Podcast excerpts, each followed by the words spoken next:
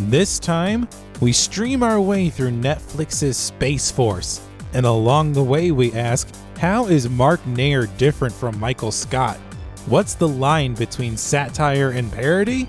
And is John Malkovich the new everyman of Hollywood? Let's get boots on this podcast in this edition of Force Fed Sci Fi.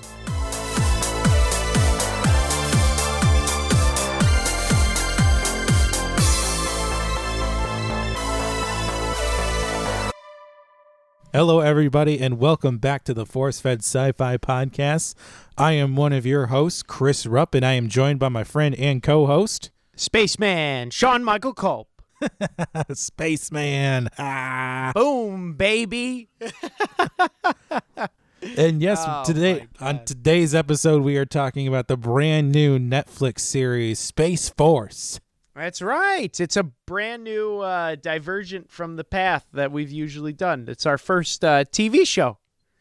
Yeah, I kind of wanted to take a break from uh, Major Samantha for an episode and provide uh, not exactly a bite sized review, but just a, a relevant review.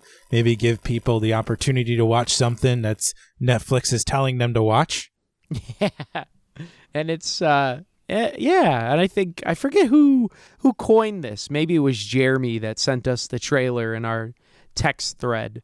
But he was like, "This looks like a good uh, show. You guys should check it out." And it just ended up working out. We figured, what the hell? Let's let's give it a shot, see what we think. And we I know we've talked about um, moving over to reviewing TV shows for a while. So now I'm happy that we finally made that crossover. I mean, you know, it's been over a year that we've had this puppy going. So what the hell? Let's adapt.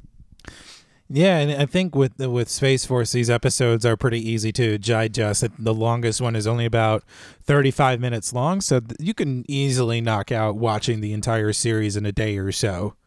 Oh, that's what I did. It was an easy like four hours just to digest. And like you said, it's very simple. Very. It was a good choice for sure. So thank you, Jeremy. We wish you were here. so before we continue on with the episode, we're going to provide a brief spoiler alert for anybody who has may not watch the series just yet. We may be spoiling some things in this episode. So if you'd like to keep your experience of Space Force spoiler free, go ahead and stop listening here. Enjoy one of our older episodes and come on back and listen to this one once you've watched the show. So, when General Mark Naird is made the head of the newly formed Space Force, he must contend with the president's mandate of putting boots on the moon, as well as dealing with a headstrong scientist, a rebellious daughter, Russian espionage, and a volatile love life, all while facing down the final frontier. So, on paper, this seems like a really, this could be a very funny show to watch and enjoy. Yeah, it could be funny. It could be dramatic, you know, like a thriller. I mean, all those elements that are thrust into that synopsis kind of could take this series any direction, and they chose comedy. So you, it is, you are correct. It, it has everything there, all the pieces to go someplace. And where did it go, Chris? Where did it go? Well, I think comedy was the right choice here. Comedy satire because I think I mean, I don't know how you reacted to when the current administration announced that they would be forming a space force, but I I feel like that there was like a collective eye roll amongst the general population of why why what is the point of putting putting soldiers into outer space? it's still it's the funniest thing ever. I couldn't believe it. It was the fu- to this day. It's just it's just Trump, man. It's like who he is. The guy just says crazy stuff and we're like, "No way." In the military, it was the best like 2 weeks on Facebook that I've ever like the memes were insane, the videos. Oh, it was it was incredible, man. Like we were all just joking about how this space force is just not going to happen. It's going to be like Star Trek. We're going to shoot eat MREs on the moon and it's here. It's actually happening, which is kind of hilarious in itself.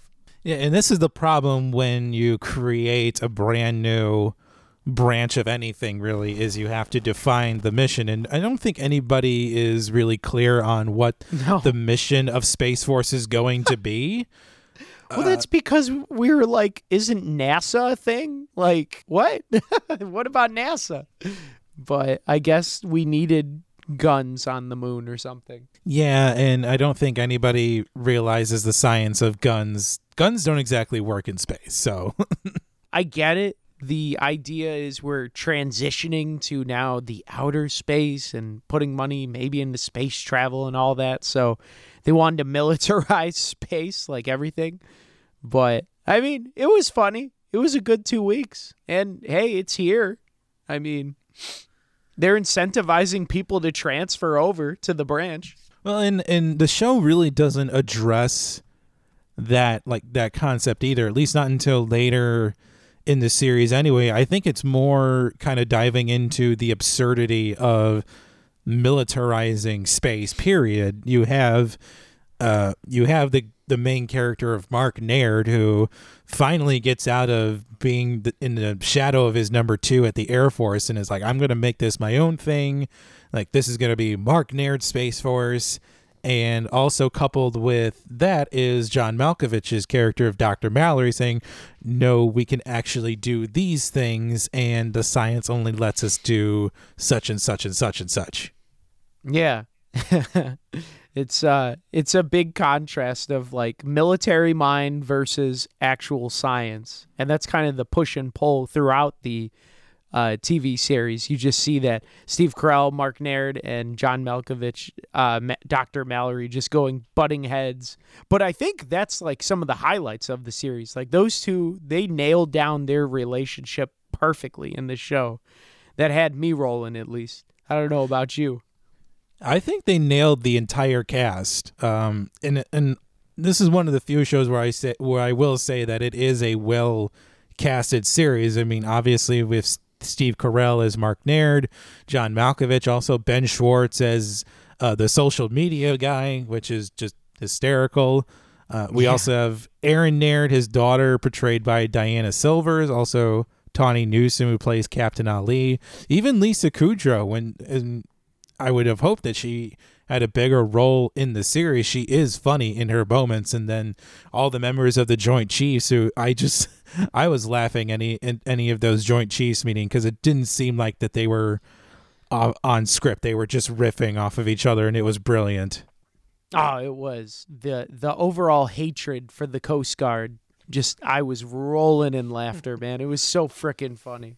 Now, is that? Can you speak to the authenticity of that? Like, is there an actual like dislike or you know put uponness of the Coast Guard by the other military branches? No, the big dislike in the military is for the uh, Air Force. Everyone like pokes fun at the Air Force because all they do is we joke. We're like steak and lobster dinner. You guys sit in your freaking five star hotels, never break a sweat, while everyone else is dying out there, like sleeping in freaking tents. Uh, but the Coast Guard, I now work with Coast Guards, Coasties, and I've never actually, I only saw like two Coasties in my six year career so far until now. The Coast Guard is very underfunded. And the joke in the Coast Guard themselves is like, yeah, we're like the ugly stepsister branch that no one likes. Because Oh, boy, they that's terrible. They're like we're the forgotten child. We we get the cushy job. We get to stay home, you know, guard the nation, and the every most people make fun of the Coast Guard because we're like, what do you do? But in actuality, everyone wants to join the Coast Guard because they all have like sweet gigs, cushy jobs, great pay. So it's like, man, you guys rock. That's why I I'm bummed after talking with the Coast Guards. Now I'm like, I should have joined, man. Should have joined. They don't even have to take a PT test. What the hell, man? Yeah, not to deviate too much from the show, but the Coast Guard actually does have a very essential job in protecting the waterways because they're actually the ones who are responsible for like stopping drug boats and rescuing stranded ships out during storms. So Yeah. the yeah. job of the Coast Guard can't be understated enough. No, they're great. And that's the thing. They do a lot of hard work, if not more than most people, most of the branches all the time. So I got a lot of respect for those guys. But the movie the the TV show is great because they just poo pooed on that Coast Guard general all the time. no Coast Guard allowed. right. just made my day. Uh, And it's interesting too. I mean, not only does Steve Carell have to contend with his his fellow Joint Chiefs, but he also has to deal with you know a pretty you know major upheaval in his family life. I mean, he starts off you know in Washington D.C. Everybody's ready for a cushy position there, and then turns out they're moving in the middle of you know tumbleweed Colorado, where there's literally nothing to do. oh yeah, especially if you're like a city person and you've grown so long with an area, it becomes your home.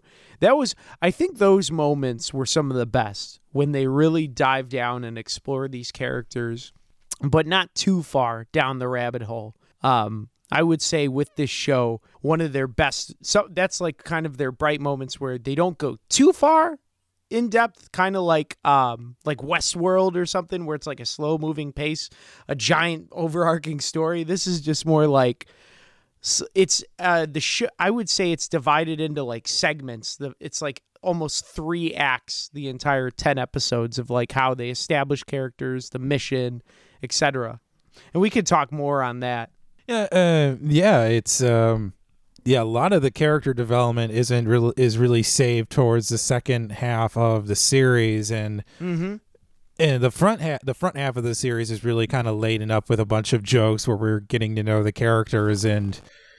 I mean, we see how dramatically things change right away for his family. We find out that his wife somehow is incarcerated yeah because I guess she. I don't. Did did you ever catch if it was mentioned why she's in jail? So yeah, that's kind of yeah. No, they don't. They don't mention that. That's kind of uh, some of the plot points in this series where it leads nowhere. Kind of like with the Russian boyfriend of his daughter, that just kind of leads nowhere. Setting up the character. So no, they never. They never mention. I'm guessing maybe they were setting it up for maybe season two, but it nothing was stated. Yeah, I mean, and it's it's it's just unclear as to why she's spending the next forty years of her life in jail. it is. I mean, I don't know. She got mixed up in drug trafficking, or she Right. did something in Washington D.C. and got transferred because of her husband's connections. Who knows? It's just like, It's oh, by the way, by the way, my wife's in jail. And then, I mean, those that that episode where he visits his wife in jail was really great. Where she uh, kind of threw me for a loop because that's not something that I've seen in many shows. But it's like a tender moment esque where the wife says she wants an open marriage with Steve Carell, and it's yeah, and, and you're just like what? And I think the show why it's so brilliant um, and I could even compare this to Steve Carell's performance in Office to this, is he actually changes and grows within the season. It doesn't take seven seasons for his character to kind of change. This, like the first five episodes, he's very rigid until he gets in the habitat with the people and he starts opening up emotionally. And then by episode eight, with his wife and she wants an open marriage, he's kind of like, "Uh, okay, fine, fine, fine. And then he starts to process and think, and it, it, it ends up being kind of silly, especially at the end, the payoff when the security guard gets in the helicopter. yeah, it's like, oh, she helped me escaped. But I do agree with you. Um, the series is very much set up. The beginning is kind of jokey. It's asking, answering the questions, very f- focused on the space force, like the um, setting up the operations while introducing the exposition, yada yada. But then the last, the next four are very um, deep in with setting up these characters and having them change and grow. And then the final two is more mission based and the politics involved. Yeah, it's especially after the episode where the Air Force arrives for, I guess, like Space Wars or something, um, where they just drill against each other. Um, it's after that is where we see this transition into character development and less on this focus on the absurdity of the militarization of space. Yes. yes, and how crazy it is. Such an insane idea. Though I did like um those were big turning moments, turning points in that episode with John Malkovich's character buying into the Space Force and Steve Carell's character learning how to let go and actually understand that this is space, these are different people. It's not, you know, the Air Force. there's just so much pressure on Naird to show off, you know, the badassery of Space Force or lack thereof, because we see that even even the the efforts to militarize space are just you know half-hearted attempts. He talks about that net that's supposed to be launched from the satellite. We see that net at, briefly at the end of the first episode and it's it's like a paltry net. It's more like a hammock as opposed to a net. And then that that killer missile that Naird was desperate to show off blows up on the launch pad it's i mean beyond that we don't see much else like of an effort to militarize that that branch of the of the military. We don't see any type of laser weapons or any sort of like craft except for the one that shoots them to the moon, but that's really it as far as the whole militarization aspect goes throughout the series. Yeah, other than yeah, the, the the war with the Air Force where they test the suits, the habitat episode. You're right. There's really they don't really dive into too much other than maybe when the monkey tries to fix the satellite. oh, that was I think that was the best episode dude, of dude. the series is when they're tr- they're trying to coach the monkey to fix the satellite. That was yes, that is that was the funniest episode in this freaking series. Just amazing. How's your day going? I have a POW monkey that's got abducted by the Chinese. oh, Just but great. that that poor husky they set up I with know. the chimpanzee. you just see that fluffy little tail floating by. just like, oh, Theodore's dead. I take it back. I take it all back. You sick monkey just just a great episode, man. Oh my god. That's that's actually the episode. The second one is what I really bought into the series. Cuz the first it was so-so. You know, like every pilot episode, it's it's usually tough uh be good, but that second one, after that I'm like I have to watch more of these. This is great. I was just a fan of how nothing and no one is safe from the satire in this show because there is everybody is like just is gets some type of parody thrown their way. I mean, the the sheer thought of Space Force, obviously, the entire premise of the series, but then we also see members of Congress, the yeah members of Senate, those budget hearings, and then also I think one of the other the better episodes of the series, I think it was episode seven, Edison Jaymes, is when they have that Elizabeth Holmes type character show up to demonstrate like their skinny fuel or whatever they called it. And then mm-hmm. turns out it was, a, you know, a bunch of, you know, sa- snake oil and didn't really do anything. Yeah. Yeah. That was a good character episode where they really, they started coming together and working together as a team and you see just the rise and fall of like Dr. Mallory. He worships this woman and then starts asking questions and realizes she's a fraud and they don't need her, you know? Like Mark Naird, he realizes, oh, you know, it's okay. Yeah, like they actually cover for her and everything. It's that was a good tender episode, I would say. It's a nice tender one. Yeah, they threw her a solid, but at the same time, they told her, "Yeah, you, um, you're not going to have anything to do with Space Force because you're a fraud." Yeah, you're an absolute fraud. Uh, I liked the. Um, I did enjoy how they spoofed and satired a lot of people. That that Congress uh, one was really good. There there were parts where I did think it went a little too far with like how he kept coughing or like tapping. I think maybe he was tapping which at times it was pretty funny, but then sometimes I'm like, dude, just talk, man. Go, Dr. Mallory. we get it. but I loved it. I loved the uh, the turnaround, the speech. I thought it was great for his character, Steve Carell's, and it was funny how they made fun of AOC and Pelosi.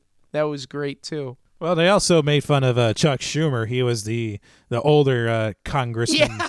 Visit, but but Chuck Schumer's actually a senator, but still. Yeah, how he kept saying the Earth is flat, and like God, that was great. no, it's not. oh God, I love that episode too. There's just so many. Oh yeah, like how the protesters all came in, like the um, what were they? The Amish people were protesting, and they're like, "No, that's Wednesday. Today's Thursday." Yeah, they were dressed up like those handmaids from The Handmaid's Tale, and they, I think they were protesting contraceptive rights. yeah, yeah. it's like it's, Wrong yeah, just day. pro, just making fun of protest culture. Like, no, that's another day. Get out of here. just a good episode that really just pokes fun at everyone and hits everything on the head. Um, Well, I, I loved it. also too. I mean, they could have. They could have. I like that they reserved their criticism of the president because he's never. I mean, they. We all know who the show is talking about, but it's never explicitly mentioned that it is Trump that they're roasting at times in this show. No, no. It's just at the beginning where they make fun of his tweets. where he says It's like, like, you'll see. Yeah, you'll see a tweet about it soon. yeah. I think he says boobs on the moon or something. Yeah, Our president boobs on the moon. and I think they make fun of his wife too with the uniforms when they start going through all that. But they don't they yeah, but don't. those uni- those uniforms were excessively gaudy oh and just Oh God. terrible. throwback to the Revolutionary War, man. It's like Jesus Christ. But I did I did like how they reserved their criticism, like you said, because I think it's just so easy to poke fun at uh, our president. And, you know, if you want to watch people do it, it's on SNL 24 7. But I think, you know, any talk show host does it. So I don't know. At times for me, it just it gets overdone. And when it's overdone, it kind of loses its wit. So it's nice to actually see comedy written where they take a chance and make fun of other things. It's just a little bit more challenging, I think, as a writer instead of going for the easy layup. Right, we're not allowed to kind of sit in the satire and really think about it because we may get a scene where Naird is sitting with the congressional uh, delegation, and then the next he's getting a phone call from his dad. You know, Yeah. who's you know freaking out. It's like I can't find your mom. She wandered off again. right? yeah, his dad played uh, hilariously by the late great uh, Mr. Fred Willard. Mm-hmm. That was just awesome. I didn't know how uh, old Fred Willard actually was until I found out he recently passed. 86 years old. It was like, holy crap, that guy aged. I thought he looked good for his age. Yeah, Just aged gracefully. Yep, yep, yep. That was a good uh, casting too. It's just funny. Where's the remote? Like what? Why are you calling? No, but you mentioned earlier some uh, similarities between Mark Naird and Michael Scott, and that was one of the things I've noticed too because they really marketed this show as being, you know, the brainchild of Steve Carell and Greg Daniels, who was the creator of the American version of The Office, and obviously there are going to be some similarities between Steve Carell's most famous role and any comedy role that he does afterwards. But to me, I thought the role of Mark Naird was a much more digestible and watchable character as opposed to Michael Scott. Yep. So I'm glad you said that because that's how I felt as well. I've seen The Office. I've seen all nine seasons.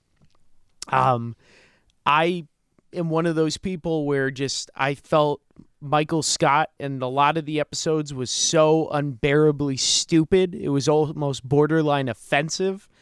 And at times it, it just his growth in writing as a character would just take too long. So I would actually get end up being bored with him on the screen. And with him and this, Mark Naird, um, it was 10 episodes, but you actually see a shift in who he is per- as a person.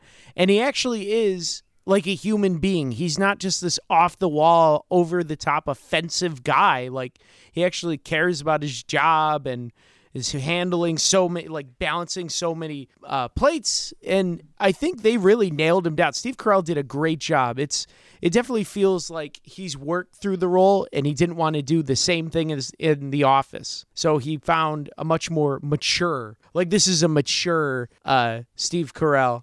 you know, this is a more mature Michael Scott. No, I, I absolutely agree. I think there were I think it's in the very first season of The Office where Michael Scott is trying to like make people comfortable with stereotypes and gets up in Mindy Kaling's face and just says the most horrible things you could ever say to a person you know of Indian descent and she just full on slaps him right in the face. And I thought yeah that is absolutely something I would do if I had a boss who was saying stuff like that to me. And I I have said this before like I I have never encountered a Michael Scott in the workplace, No. but I have absolutely run into a general Naird in my walks of life. Yeah, same. I've I've I I agree with that. He, I've felt I've seen the same in the army and in real life as well. He's much more realistic, which will be interesting when we talk about the current reviews later on cuz ooh, ooh, some good stuff coming up. Oh man.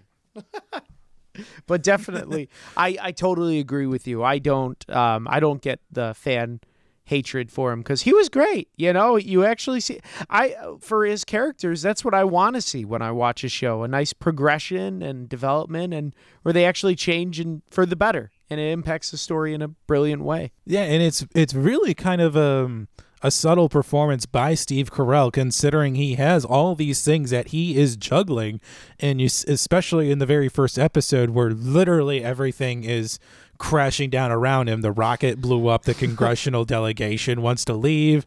His wife is in prison, and he takes those five minutes to himself Yeah. in his office and sings Beach Boys Kokomo. That scene is so great. I totally yeah. It's so stupid, but it's so You great. just see him staring out the window, like, "Wh- okay, what is he doing? And then you hear Kokomo start playing. it was brilliant, just brilliant. I was dying of laughter at that. Uh, you know, along with Steve Carell being uh, his performance in this, what did you think of John Malkovich? I am now convinced that John Malkovich should try and go for an Oscar type performance because he has enough clout behind his name and everybody knows how great of an actor he is. But for a lot of people, he kind of fits into one or two categories. He either plays his roles really deadpan to great effect, or he's just maniacally crazy in, in each of his roles.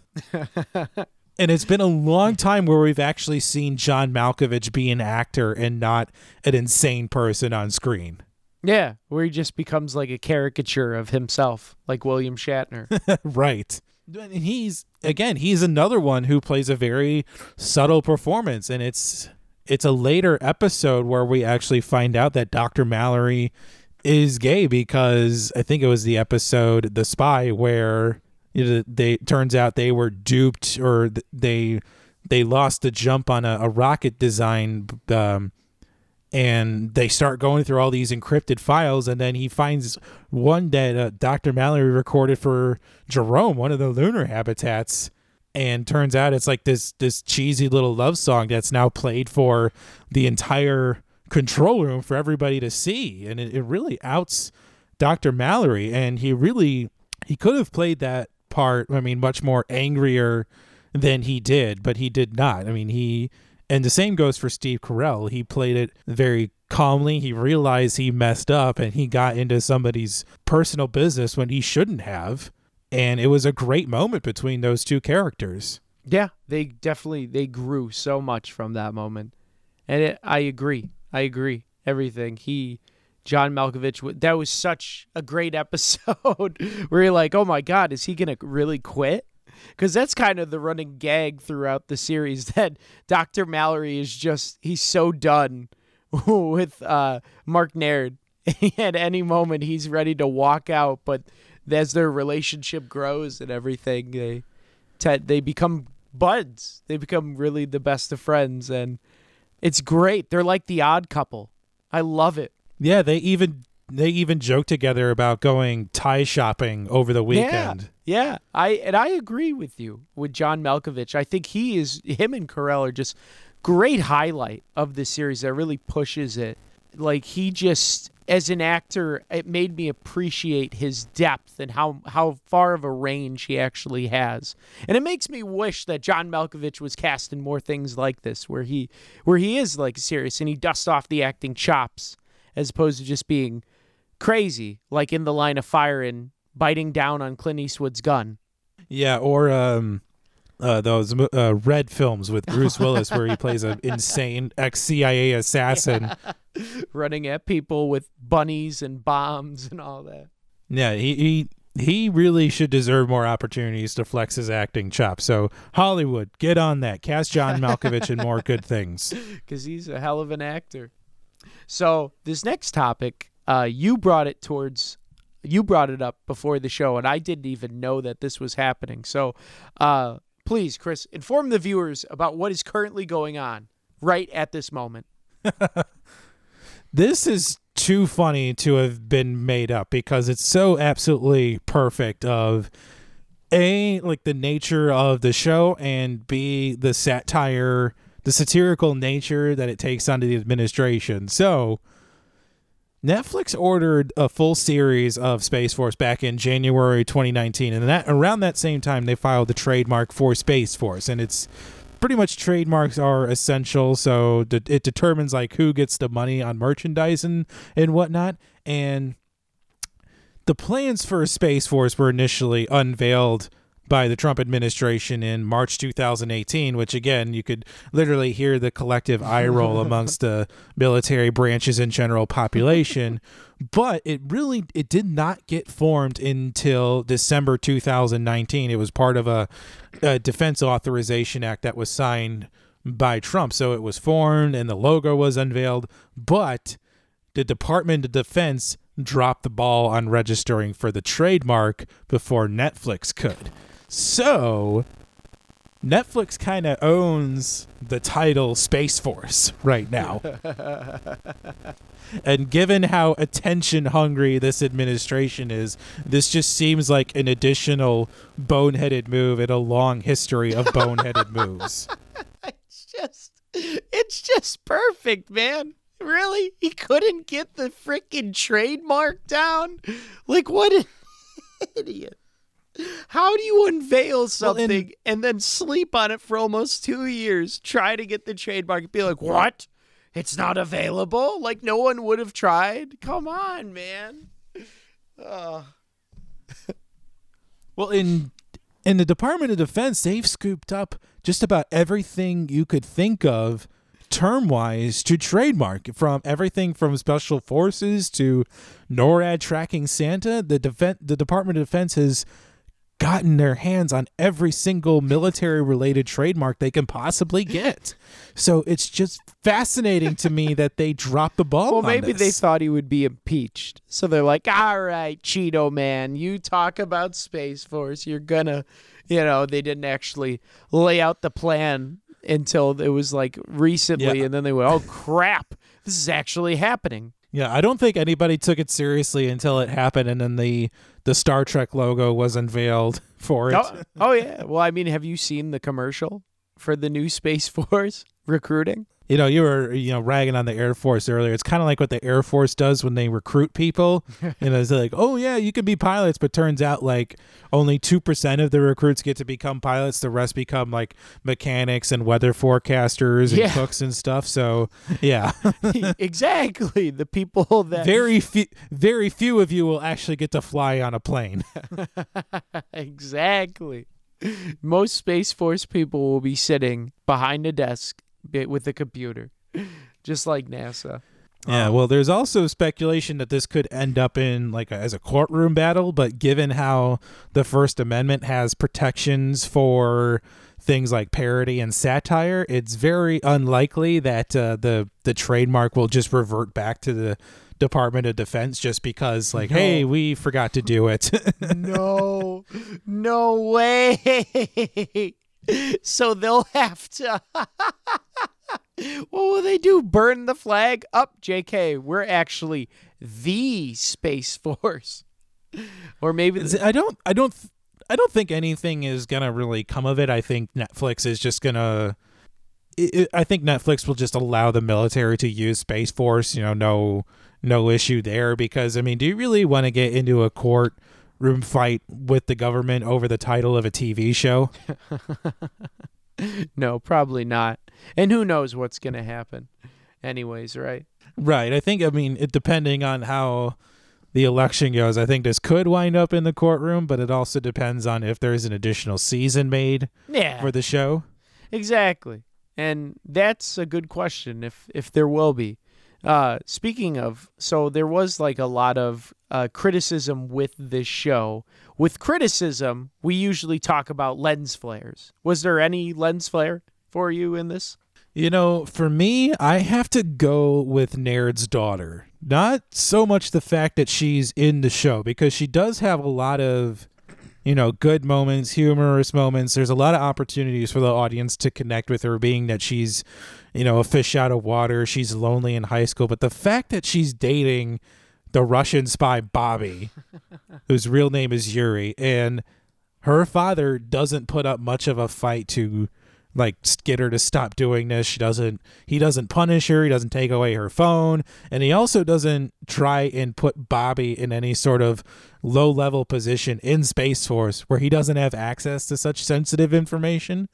This is, I mean, in retrospect, this scene is fun to watch, but Bobby is in Naird's office asking for plans for some type of fuel injector. And about 20 minutes later, Nair gets a text message saying, Show Bobby the rocket thing. It's like Bobby is Bobby is clearly a spy, Yeah. a Russian spy who's dating his daughter, and yet he doesn't do anything about it. And I refuse to I refuse to accept the whole idea that well, he can't really do anything because you know, it's a joint cooperation between the Russian and American government. Like, no, it's his military branch, it's his base. He can absolutely do something about it if he chose to do so. Well, I'll agree with that. That's definitely that's yeah, that's a good one. I would say that is pretty much my uh yeah, that would be my lens flare as well. Other than like it wasn't the song that John Malkovich uh I guess the song was kind of cringy to me with him like coming out. Uh and it's not that the song is cringy because it is a really beautiful tender moment, but it's just like the man in me like cringed because I'm like, "Oh, you're showing such uh, feelings and it's so embarrassing. I would want to hide under a rock if a video like that was released." So, uh, that was going to be my lens flare just because it made me feel uncomfortable, but it is a beautiful moment. It's just my No, the the my psyche. the better romantic subplot in the show was between Chan and Captain Ali, but it's only is it's only really developed in the last two or three episodes, and we don't get much of a chance to explore that before boom, this the season is over. Yeah, yeah, it was a pretty quick ending. I don't know if uh, that was due to COVID or not. No, I don't think so because they filmed the series last year before everything kind of before the the Rona hit the universe The and Rona. the Rona. so uh, um, I think it was just a you know a missed opportunity by the writers to really expand on that romance between those two characters. Oh yeah. Well, I mean, there's just so much. to the the groundwork for this series was just so much to put in that you know I, I I don't blame them. It took up until the eighth episode really for him to visit his wife and get all that in. It would just be it would just be too much. And it ended. The series ends on a cliffhanger too. Like with uh they finally get to space and their whole mission is to attack the Chinese that are on the space so they take their wrenches and break apart the Chinese space station, space habitat, and then when they get back, the Chinese did the same thing to the Americans. So there, it ends kind of on a cliffhanger where they're like, "What do we do now?" do you Oh boy. do you see this series getting picked up for another season? It's difficult to say right now. Um, I mean, Netflix really doesn't announce any of that until maybe you know two or three months after the series has been made available. But I don't think it's going to get picked up for another series. I mean, It only holds a 40% rating on Rotten Tomatoes and a 47 on Metacritic. So reviews on it have been really kind of lukewarm at best. Yeah. And I don't know why I felt the series was great. You know, it was very digestible, watchable. It's not like this transcendent thing, but it's I could I don't understand why so many people poo-pooed it and said it was this I think I read some reviews where they said Steve Carell's character was just so offensive and no person in the military would ever act like that. And he was just out of his el- you know his element. I'm like uh you guys did you see the office? You love the office. Why is this what what? Yeah, I think a lot of it has to do with the fact that Greg Daniels was involved with it, Steve Carell. So a lot of people, I think, were just looking for, uh, you know, an Office clone. And in many respects, Space Force is that, but it's much more evolved and I would I would argue more high level than the Office is oh, yeah. because it, it it's there's so much satire involved in it. There's really there's not enough satire to go around in the show, in my opinion. But it's it's a more like you were saying, it's a more evolved version of Michael Scott, and the anticipation behind that really kind of let people down. I think, which is why pro tip for from Chris Rupp: you should never amp your anticipation of watching anything because you're inevitably going to be let down. yeah that's why suicide squad has bombed why that movie that's why so many films bomb because you just think it's supposed to be something and it doesn't you know like a star wars movie Yeah, looking at you, Rise of Skywalker. All right. So, with that, do you want any other comments before we get into our review? No. Let's uh let's let's talk about our review. So, being that this is a recent release, it is on Netflix. We obviously don't have the option to own it. So, with that, we amend our reviewing categories a little bit. So, we we're going to call this a would not stream, would stream or would host a viewing party. So, Sean, on our unique scale for this episode of Force Fed Sci-Fi, what do you give to Space Force? For Space Force, I would host a streaming party. Um, I really. Oh wow. Oh yeah, oh yeah. I love the series, uh, especially being in the military. It was kind. it's always fun whenever I watch films or anything media military related because I get to see how great of a job they did with all the just the things that we utilize, how their uniforms are, etc. And I also really with this series, I really enjoyed just the writing was great, the satire was great, the acting, characters. Um, you get to see actual progress, and it doesn't take a million years to do it, or it's not, you know, like you said with The Office, where you get 25 episodes in a season, and it just takes so freaking long to see any change. Um, it's it was a nice tight cast. And characters grew, and you know, it, to me, it caught my attention, and I got a good chuckle. And that's all really, if I'm going to consume media, that's all I could ever ask for. Something short, sweet, to the point, makes you laugh, tells a good story, has great themes, and boom, it's done. As opposed to being just overdone. So, with that, I loved it. I thought it was great. I hope they have a second season, but it probably won't due to the reviews.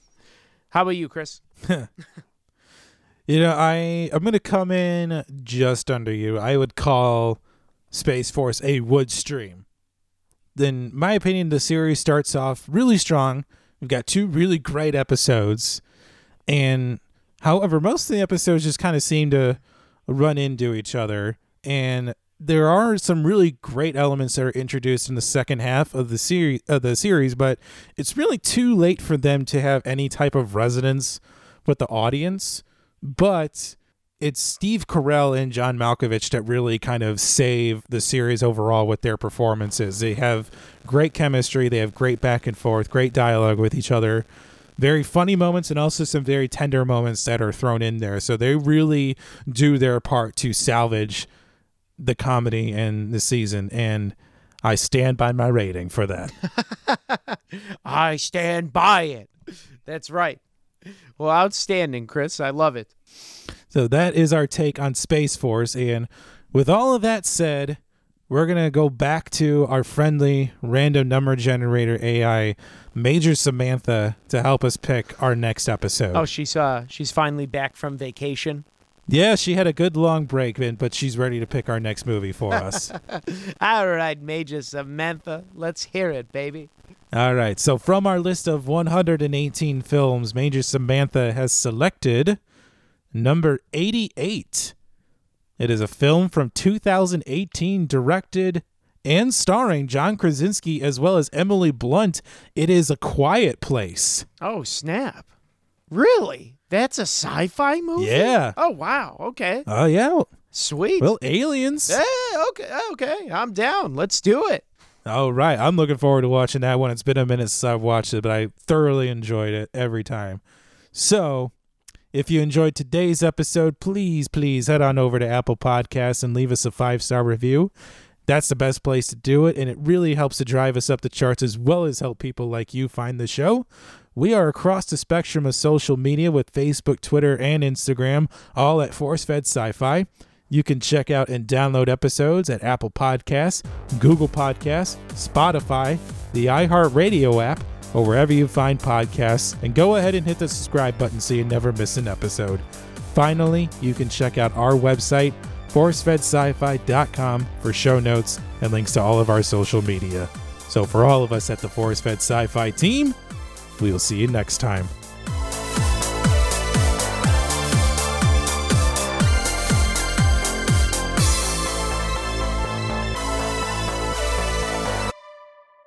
Force Fed Sci Fi is written and hosted by Sean Culp and Chris Rupp. Website design, associate producer, and editing by Jeremy Keski. Artwork designed by Mike Berger. Theme music composed and performed by Custom Anthem.